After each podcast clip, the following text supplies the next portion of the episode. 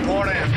Red 10 standing by. Red 7 standing by. Red 3 standing by. Red 6 standing by. Red 9 standing by. You're listening to the Ion Cannon Podcast, Laugh it up, fuzzball. your source for entertainment reviews from a galaxy far, far away. This is it. Welcome to the Ion Cannon podcast. I'm one of your hosts, Steven, and I'm joined by my friends and co-hosts, Tom and William. Man, guys, I am so excited to talk about today's episode and just, God, nobody's listening to this, are they? It's just us. Huh? What? We're in the void, speaking to no one. What? What? What? You were saying something? Uh, Oh, I get it. At some The- people, people Uh, at some yeah, point, so people are just gonna roll their eyes at us, like, why do you I know. guys always make these I stupid know. jokes? We're, well, even Pino would have sat here and done the same thing. What do you What do you expect? oh. Wah, wah. okay. Yeah, I know. We, Anyway. we better. Yeah, I think I, William. I think save us and get to the news, please. well, uh, we do have some news about Andor, Andor season two. Of course, as you know, they are currently filming, and we have three new directors joining um, in season two. Uh, just similar to how Toby Haynes, Susanna White, and Benjamin Caron are uh, the directors of the first four, um, oh sorry, twelve episodes of this season. Uh, next season, Ariel Kleiman, Janus Metz, and Alonso Ruizpalacios. I hope I did not butcher that. Um, will be directing next season. Um, Ariel and Janus will each be doing. Uh, sorry, Janus and Alonso will each be doing two, while Ariel Kleiman, uh, Kleiman will be doing the two of the of the four arcs next season. So, uh, yeah, th- thanks to Collider for breaking that news in an interview with Tony Gilroy. I'm excited. I think you know these these these directors have a lot of um, uh, they're they're pretty well known. I think they worked on uh, shoot, what's the name of uh, Diego Luna has a pretty popular show. Uh, one of them directed uh, that. So there's some Oh. good um, it's good pedigree there. So I'm excited. I, I'm just really I can't wait for season two in general because that's that's where it's gonna it's gonna roll right into Rogue One Mhm. at the very end. So that should be quite a Hard good time. not to be excited about that. Oh yeah. Yeah, yeah. To see the stepping stones to get to where we get to Rogue One, cannot wait. Yeah. But before that, we have the last four episodes of this season to review. Tom, why don't you tell us and our listeners what we're going to be discussing tonight? Well, tonight we're going to be covering Andor episode nine. Nobody's listening, directed by Toby Haynes and written by Beau Willimon. In this episode, under intense scrutiny while imprisoned, Cassian makes allies to plan an impossible escape. I'll tell you, this whole prison thing is getting more fascinating, and I think for the prisoners, scarier as the episode went. It is. I'll say like broadly and to like spoil the end of like review at the end. I'm I'm finding this sequence is dragging a little bit more than I might prefer. Uh, I'm still Okay. fascinated by everything that's happening inside the prison, but it's it's taken a while to get going. Like it's o- it's only at the very end of this episode that I really felt like the story was starting here. I don't know if you guys felt the same.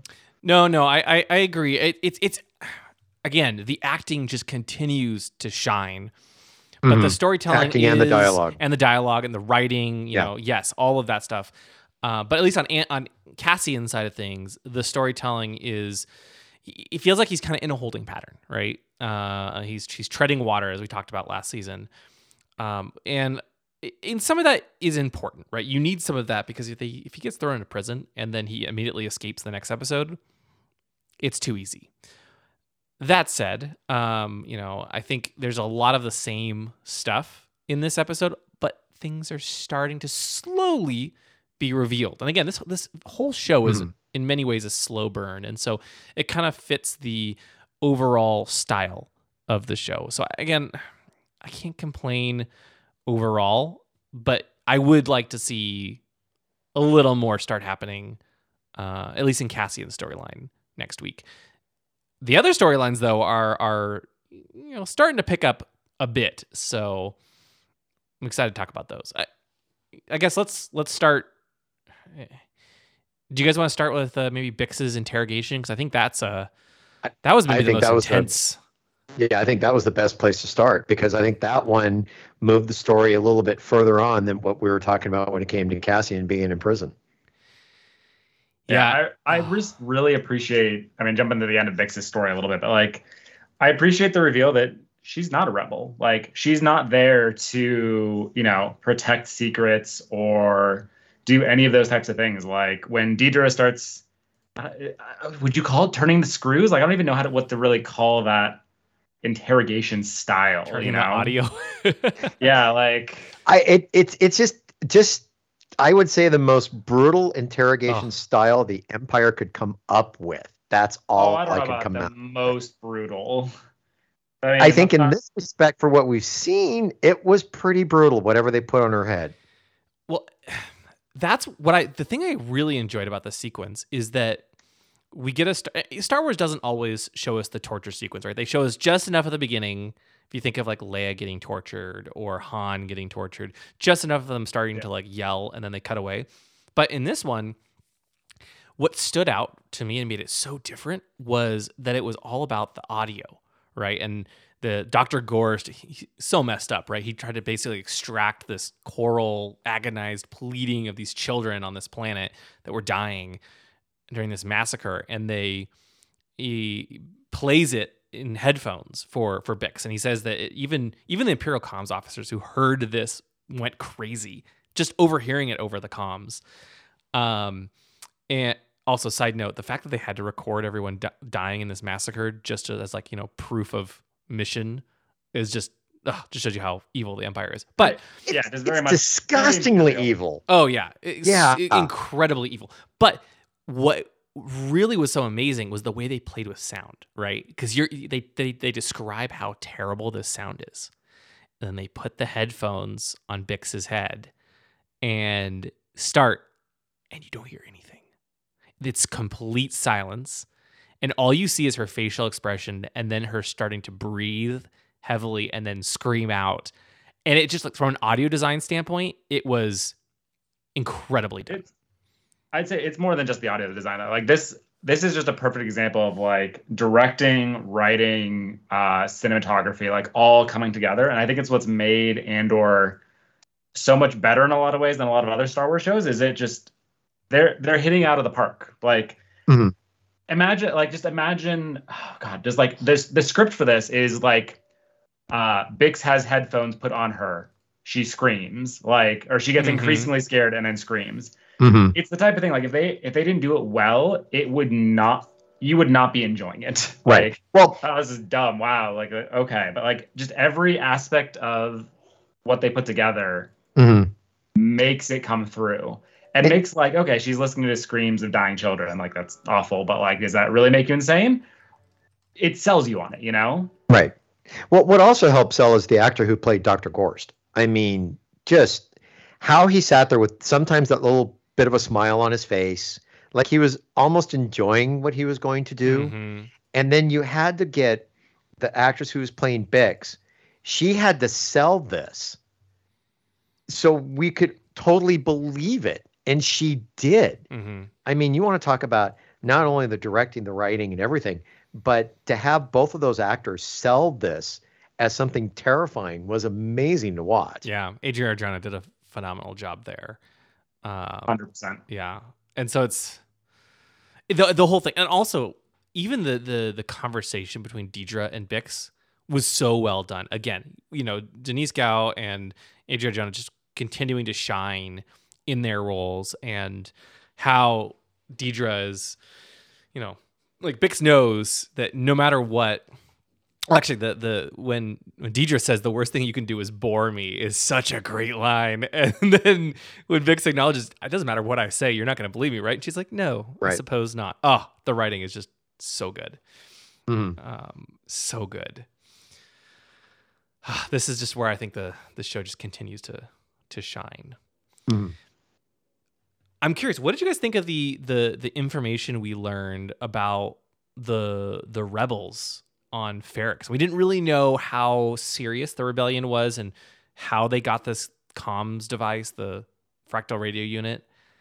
Um, and we finally got some answers in this episode. What did Tom? What, what did you go- what did you think? I I didn't read it so much as as it was the rebellion that was being set up there. I read it as it was Luthen was just basically a a God, how did I read that? It was like almost like a go between. He was the one that was going to get the the stuff, and she was going to be the one that was going to basically sell it. I really didn't see it as there was a rebellion that was being set there. I might have read it wrong, but that's how I saw this. Yeah, Stephen, what were your thoughts? Yeah, it, it, it, putting- it didn't you know, appear to be a full together sell. Yeah, Yeah. It, it's you know a guy working for a guy, and you know maybe they want to throw one back at the Empire, but they don't know anything about you know Mhm. um, Yeah. Luthen. They don't know anything about the rebellion. They don't even know there is a rebellion. Just like yeah, there's a guy who wants to buy parts, and I can stick it to the Empire that way. Yep. And it's I Yeah. like it's like I said, I like Bix rolling over here because she's not a rebel, not yet. Like maybe she will be eventually, but like at this point in time, she was making some money on the the side and had Mhm. a good weapons contact. She doesn't know or care about anything beyond that. And it seems like Deirdre, there was no way she was going to take that as an answer, that she was just somebody, a middleman, because I just want to make money. But she's trying to find Luthen, which I find very fascinating. Their code name for him is Axis. I, I was like, okay, that's interesting that they've got that code name, but they are so digging in to who he is. And she's just like, look, I have something I want to sell him. I call him up. He comes and buys it. I make the money. That's all it is. I have no idea what he does after that because I'm just doing this. Right, exactly, and it's it makes sense that right she would, she she definitely resists. She doesn't try to stop, but clearly the pain is is too much. Um, but I did find it interesting that we we got to understand a little bit more about how, uh, like the fractal radio unit got there, right? Because we were always wondering, well, why is there this radio that signals the rebellion? What? How does Bix use this? How does she know? And it turns out that Salman Paak uh, had traveled to Jandra to meet for this separatist meeting. Um, and again, we that's another reinforcement that the people of Ferrix were often separatists previously during the during the Clone Wars. So he travels to the separatist meeting where this unknown woman recruits him to be a liaison for the planet, and that she's the one who gives him the radio.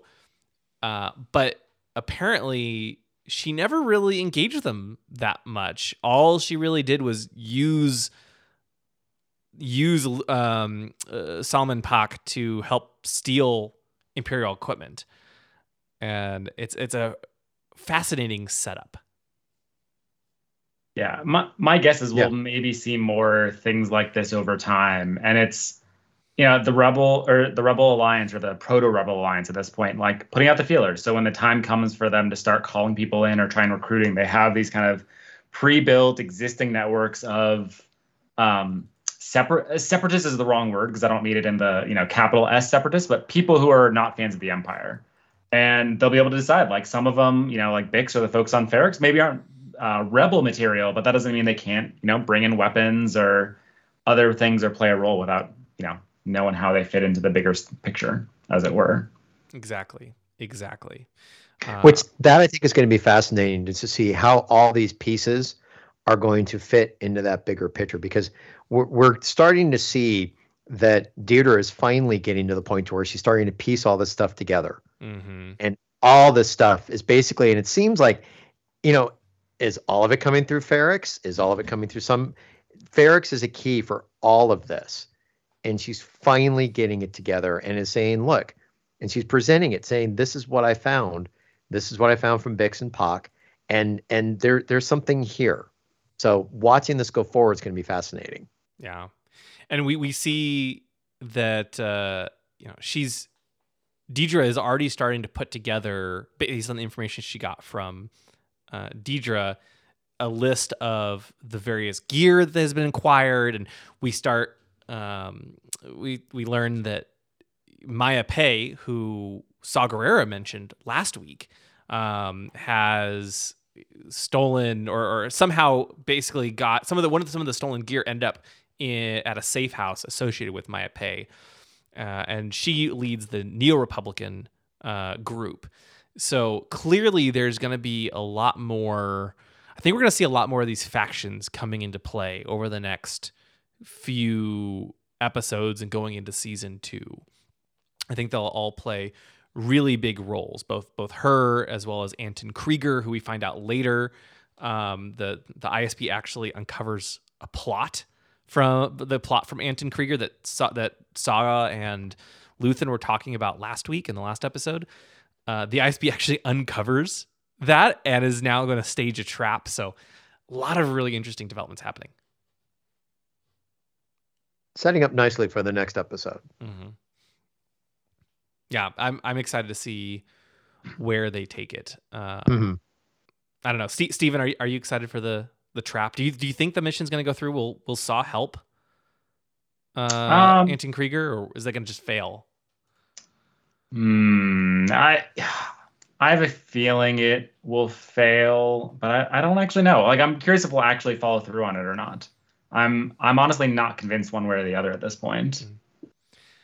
Part of me thinks that maybe the I don't, that maybe this will happen off screen, right? Because we saw Deidre's interrogation of the rebel pilot that they captured randomly. Um, all happens off screen in this episode. And from that, they learn of Anton Kreegyr's plot to uh, raid the power station on Spellhaus. Uh, but since we haven't met Anton Kreegyr yet, and since Saw Gerrera refused to help with the mission, I don't know. I- I suspect that maybe we won't see this this raid. Maybe it'll just all happen off screen. What do you guys think?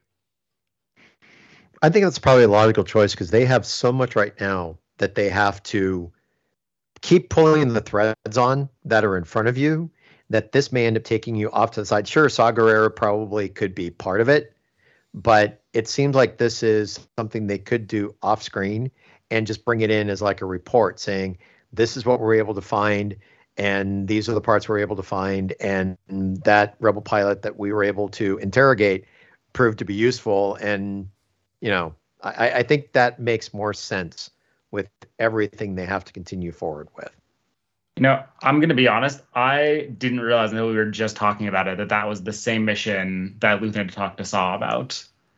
I I, I have to agree because I, I was a little lost on that too. it makes me I suspect this will be an off-screen thing if it ends up being a big deal at all. I think if it was going to be that, I think they would have maybe tried to connect it a little bit more. Um, but yeah, I'm I'm honestly not sure. Well, I think we'll we'll find out one way or the other. Yep. Yeah, I think I think because of the last episode when you saw Luthen and Saw talk about it, and then they talked about it in this episode, it just seems like a natural progression is to keep it as a sideline thing to happen off screen because so far two of the conversations it was off screen. Why bring it on screen at this point when you've got all the other threads like I was mentioning? You've got to continue forward. Yeah, I, I, I agree. I think that's what that's what they'll they'll end up doing. But it sounds like a cool mission. it Uh, may be something that we could get a comic book from. I don't know. I'm just joking, but you know, it's a possibility. It might be interesting to see, but I think it, it's it's safer to say stay off screen yeah, at this point.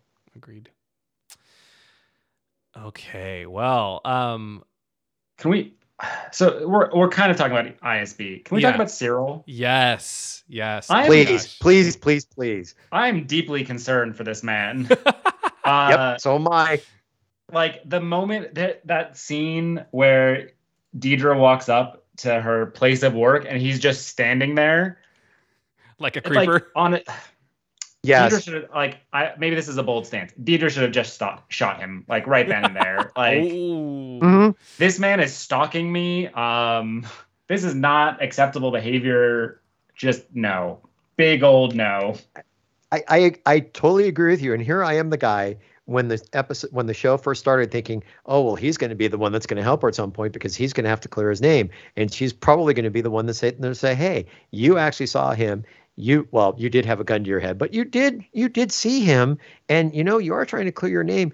Let me bring you in on this, and and you help me. But no, he is gotten so creepy when he was outside the ISB especially when he grabbed her. I I almost expected her to put him in a headlock at that point and just off him right there in front of ISB.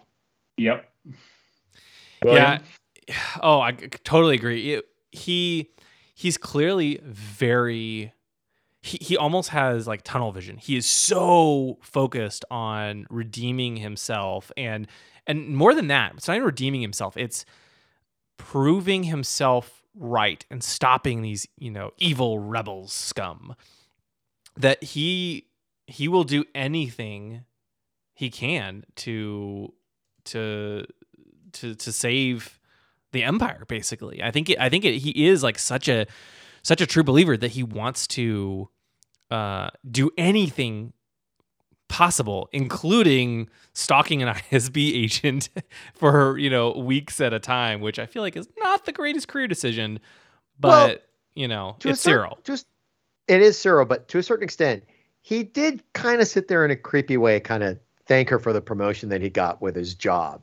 You know, because it's like, hey, thank you for this, but I'm going to be even creepier with you. It's like just just say thank you for the promotion and let me just go on my way. oh yeah, now I mean, not gonna lie whoa. i thought i thought he was lying about the promotion at first when he mentioned it to his mom i was like there's no way he actually got a promotion you know but what? he Now that you did. bring it, now that you bring it up, now that you bring it up, I I- could see that, but I didn't buy no he, it. At he that point. totally got he totally actually I- did get the promotion I Yeah, think he you're did. missing why he got the promotion though. The like as far as his boss is concerned, one of his employees was taken into a room with the Imperial Security Bureau yep and walked out. yep Yep. yep. That is like, Yep. oh man, like so you're clearly not a threat to the Empire, or else you would not have walked out, which must mean you're some kind of asset. And I really, I, I'm a good Imperial citizen. You, yes, you've been doing an amazing job. Clearly, exactly Yep. Yeah, yeah. Yes, and so that is exactly why he got it. Um, but when he was telling his mom, I I didn't I didn't believe it at all. it turns Yeah, out it was true. I- but yeah. Now that you bring it up, I I completely because she's so happy about. Oh my God, your uncle's gonna be so happy about this. Oh, I, uh, and I still feel sorry for him because he's still eating that same bowl of cereal every morning. It's like that. There's got to Look, get a Cocoa Danish or Puffs, something. Cyril's cuckoo for Cocoa Puffs. Okay, There you like, go. It's okay. Yeah. Yeah, get it. That or they taste really good. I one or Probably. the other.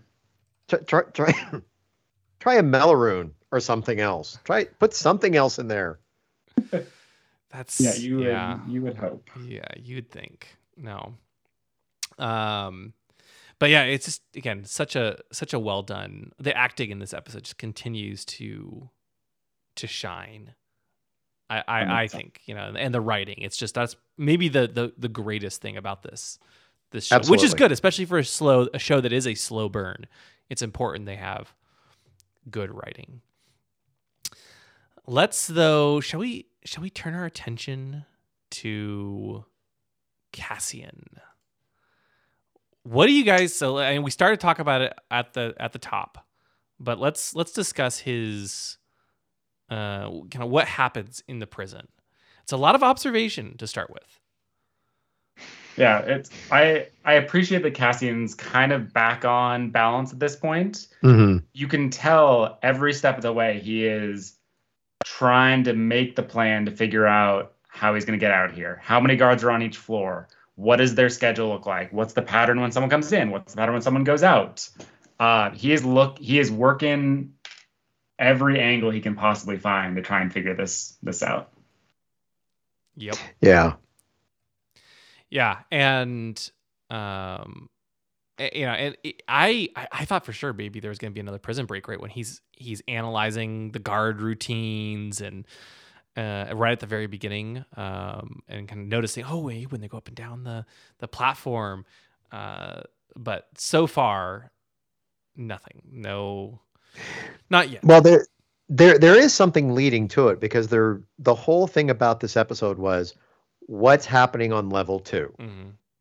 Okay, and then there's sign language going, you know, between every between the tunnels, which still it's kind of like it seems like it's very rudimentary because even it appears that no matter what they're saying, they can't quite understand what's being said back and forth.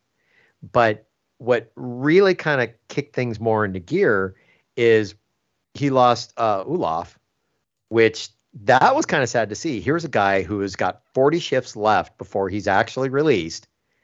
He basically has a stroke.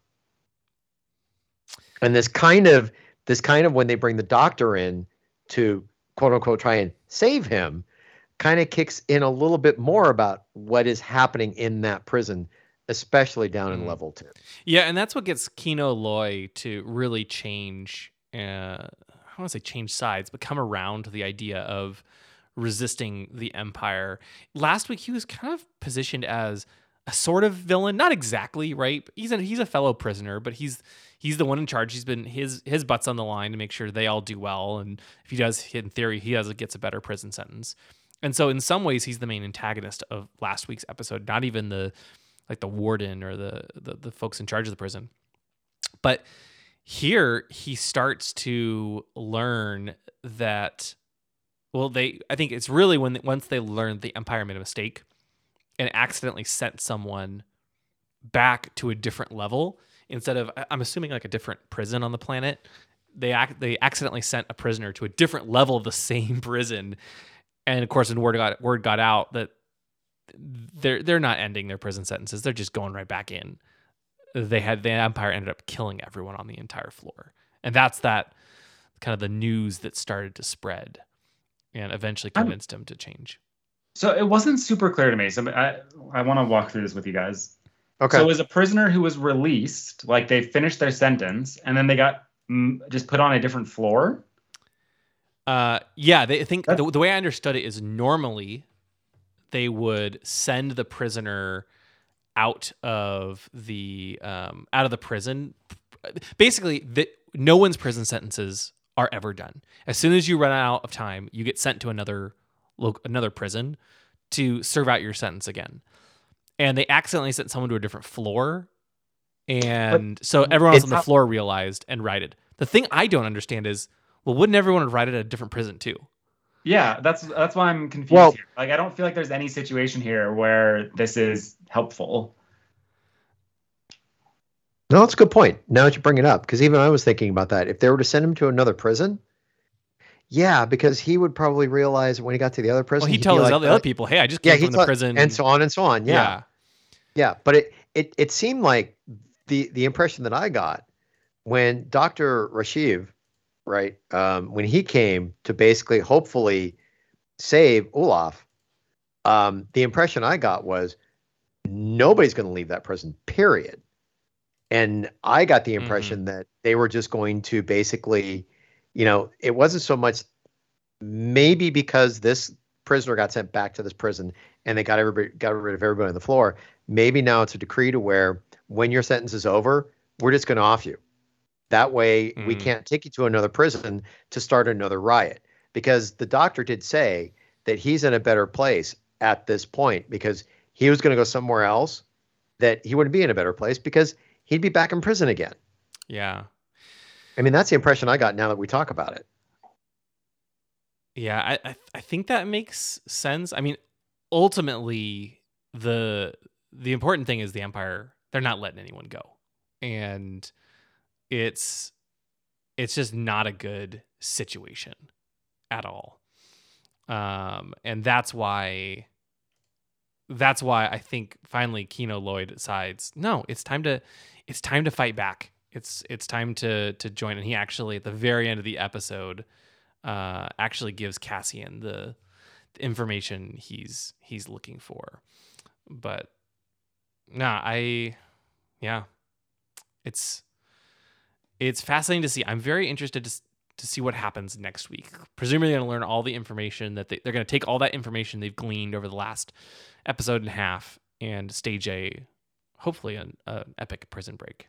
Well, really, there wasn't much. I mean, the only thing you could figure is that when Cassian came in, there was that that stressful incident when he when he was being brought in. The guard ended up being late.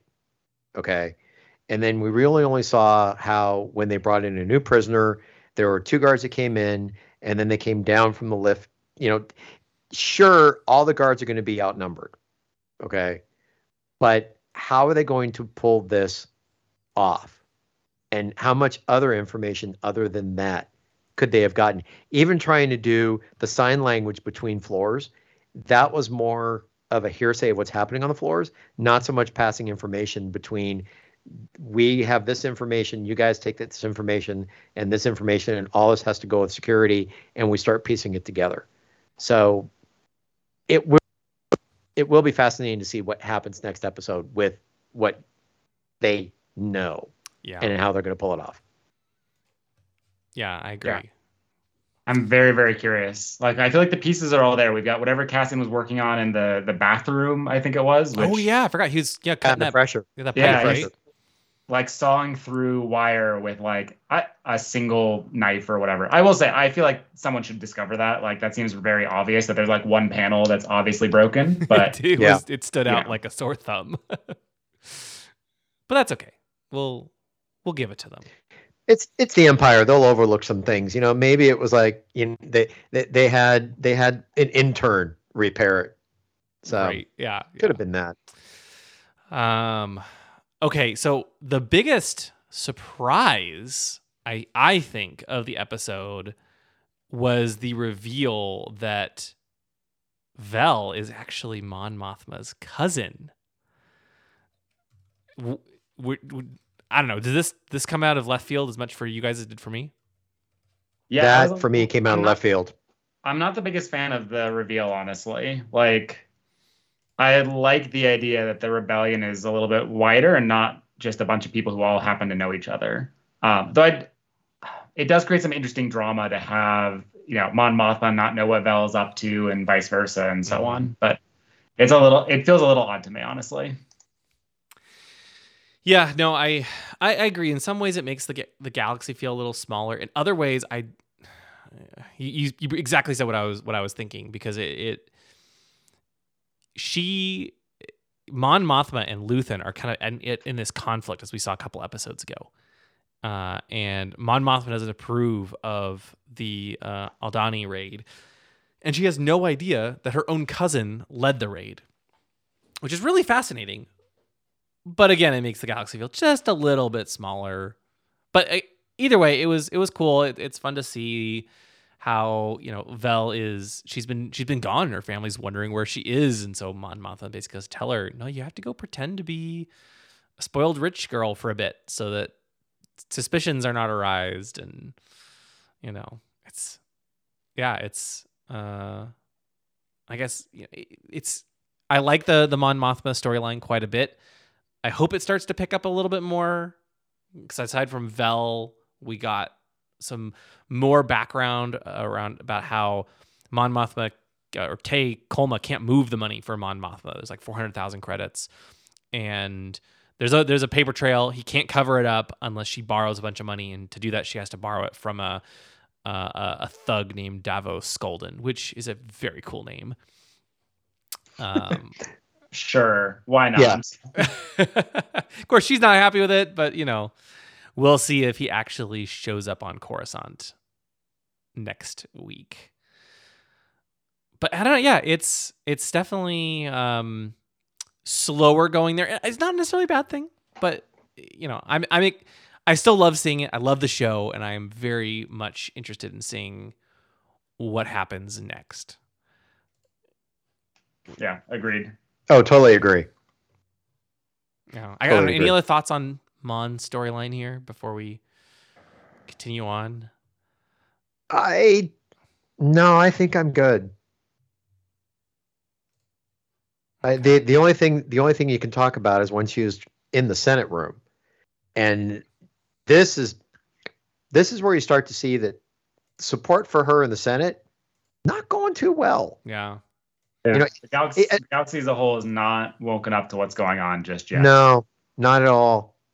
You know, and then you can see how this is going to push her in the direction she's heading. Mm-hmm. it's going to also prove how much of a risk she's going to take, especially when it comes to the money in this transfer. The Senate's pushing her one way. Now we'll see if, because of this money transfer, because it's a lot of money and she has to cover it up, how much this is going to push her that way, and if she's willing to take that risk, which more than likely, I, I, she's going to have to take that risk, regardless if she likes it or not. I think she will end up meeting with Davo, but I think she I, has to. I don't, I don't think she's got a choice. Right. She she has got to do this. She may not want to, Right. but she has to. yeah. Yeah. I don't know. It's I this show even when it's slower, the show is just so good. It's so good. Yeah, it, the writing definitely keeps it, you know, at least above water, which I'm very thankful for. Yeah. But I, I got to get back to the writing and the acting because in some cases, it's you get back to Bix and you get back to Dedra. How they are delivering those lines, especially Deir- Dedra is a lot is a, such a fun character to watch because the amount of emotion that she puts into those lines when she really wants to get a point across Oh yeah. is so fascinating because it's not just the words that are coming out of her mouth, but I will say this, it's the facial expressions and it's it's just how the force that she's putting in there just to make that point, especially with Syril. I mean, my God, that scene between the two of them with the psychotic guy and her, like I said, you're ready to see her just put him in a headlock and just take care of him right there. Yep. I yeah, I I feel like I've already said everything I can say about this. It's just the acting and the writing is just phenomenal. Like there's not a whole lot else you could say, but it's just so good. No, absolutely. There, there's not much more. You know. Yeah. So we uh I was gonna say if that's the case, we up for um getting to our ratings. Let's do it. Steven, you want to kick us things off? Yeah, I think. I wish I could remember what I gave last week's episode. Um, I think I gave it like I a can- six I can tell you if you want if you want. I, I think I gave it a six point five. And while I'm talking, feel free to confirm. But uh, I think I'm gonna give this episode a six point five as well. Um, again, like we're we're clearly in a building phase. The episode is enjoyable. Like I'm not. I don't get up after it's over and be like, "Oh, that was a waste of time." But I do get up feeling like, well, I wish we would move a little bit faster. Um, the dialogue, the writing, the the world building, all are like that's what gives it uh, watchability. It makes it worth watching through. But it's not the type of episode I would come back and watch again. Um, as as with the previous, you know, three episode arc, I suspect the next episode will be the one that's like, oh no, this is the one I'm here for. The prison break, the you know, potentially the job that Luthen and Saw are looking at, like whatever goes on with like hopefully Dedra is killing Syril, because that seems like it would be the the correct choice. Um, I hope not. Though. I love. I, I I think Syril I- is, in, is such a great character. he he is, but he's just major stalker vibes, and you just you can't stalk an imperial officer. Yeah, actually, not an officer of the ISB. Like that's just that's just no, just no. I still think Um, eventually they will team up. Uh, I- maybe I'm crazy, but I, at this point, I think you are crazy. I don't. I, Think it'll- I'm ha- I'm gonna have to agree with Steven. I think it is at this point because there has to be only so far you can take that Syril character going after Dedra the way she has been written and the way she is acting this. You can't let it make it a third time he does this again without her doing something mm. retaliatory in return. well, I think the I think only the only way it would make sense is if she realized that she needs him. That- Some- that- she that would have to stumbles across case, yes. something, and she's like, Yes. "Oh, here here's my prediction, and I uh, you've interrupted my review oh, time, William. sorry, sorry." To, Uh, Well, I, I blame me a- too. no, Go ahead. No, that's fair. That's uh, fair. No, sorry. Now I feel like I was rude. No, no. Um, but I, I think what's going to happen with Syril is going to be uh, Syril will get rebuffed by the ISB, but he's still obsessed with finding Andor, and he's going to. And I think he's going to find Cassian or get a lead on Cassian, and I think the ISB will ignore him. Mhm. Um, and like, oh, just a crazy stalker that's been bothering Dedra, like, just ignore him. And that will be a crystallizing moment for him when he realizes that, yeah, he can catch Andor, but no one cares. Like, no one actually wants to listen to him. And if he wants to be important, he's going to have to go do something else. And I don't know what that something else will be. Mhm. I don't know if he'll join the rebellion. That would be kind of crazy, but like, that's my. that was my early prediction. Eh, It wouldn't I, I surprise me. But you know, but you know, Oh. so you're saying, Stephen, though, that he's gonna he's gonna he's gonna realize that nobody in the empire is listening to him. Yeah, that's a great. You know what, William? I, I I don't know where you picked out the language for that, but yeah, it's like nobody is listening to him. Um, which, yeah. So you were saying to wrap up this very odd, lengthy review, six and a half Womprats out of ten. Solid episode. Need like plot isn't really moving along, with hence the lower score. Um, basically the same as the previous episode, which I think had the same issue. Um, and my six and a half Womp Rats, you know, they're so Syril is busy stalking Dedra, and little does he know there are six and a half Womp Rats stalking him because once on uh, I can't remember the name of his planet, uh, Morlana, was that right? Um, like he gave them some like scraps, you know, that he had from a leftover meal, and they've been stalking him ever since, and he doesn't realize, and he doesn't see the irony, um, and nobody's listening to each other. So there you go, six and a half Womp Rats. Tom, why don't you go next? I think you and I are going to agree on this one because I'm also going to give it a six, six and a half Womp Rat rating. I, think we've said enough on how this episode goes, and and I'm just going to say this: I am going to take my six and a half Womp Rats, and I really think Syril is the type of guy who needs to have companionship in that apartment because my God, if I had to live with a mom like that, I'd be going crazy too, sitting there eating nothing but uh, puffs all day out of blue milk. So these six and a half womp rats are basically when he comes home at night, they try and keep him company and to some extent try and keep him sane because it was that half womp rat that was like, dude, you got to stay away from her. So Dedra had Dedra had to take something out on someone. So it was that half womp rat to where it was it, Syril happened to have brought his little comfort, you know, uh, womp rat with him. And that's why it's a half womp rat because you know, Dedra had to take it out on somebody because this guy's creepy. So there you go. That's six and a half womp rats are keeping him company. Okay. William, you go next. Yeah, you know, I I still I love this show. It is so good. It's a slow burn, yes. It go it moves a little slower, but a lot of prestige shows do that as well. It takes its time, and I love that the show is not afraid to take its time and really explore the characters and have great writing. You know, it doesn't all have to be action all the time. Um, and and even though it feels like we're treading water a little bit, you know, I, I like the the teases we're starting to get, especially the dynamic with you know the between Dedra and Bix and Dedra and um, Syril. Fantastic. Uh, the Mon Mothma storyline is still interesting, although a little less so this week. Um, I'm curious to see what happens with um, uh, uh, Davos, and then uh, next uh, the of course the Cassian jailbreak next uh, next episode should be good. But for this one, I think I'm gonna give it seven and a half Womp Rats out of ten.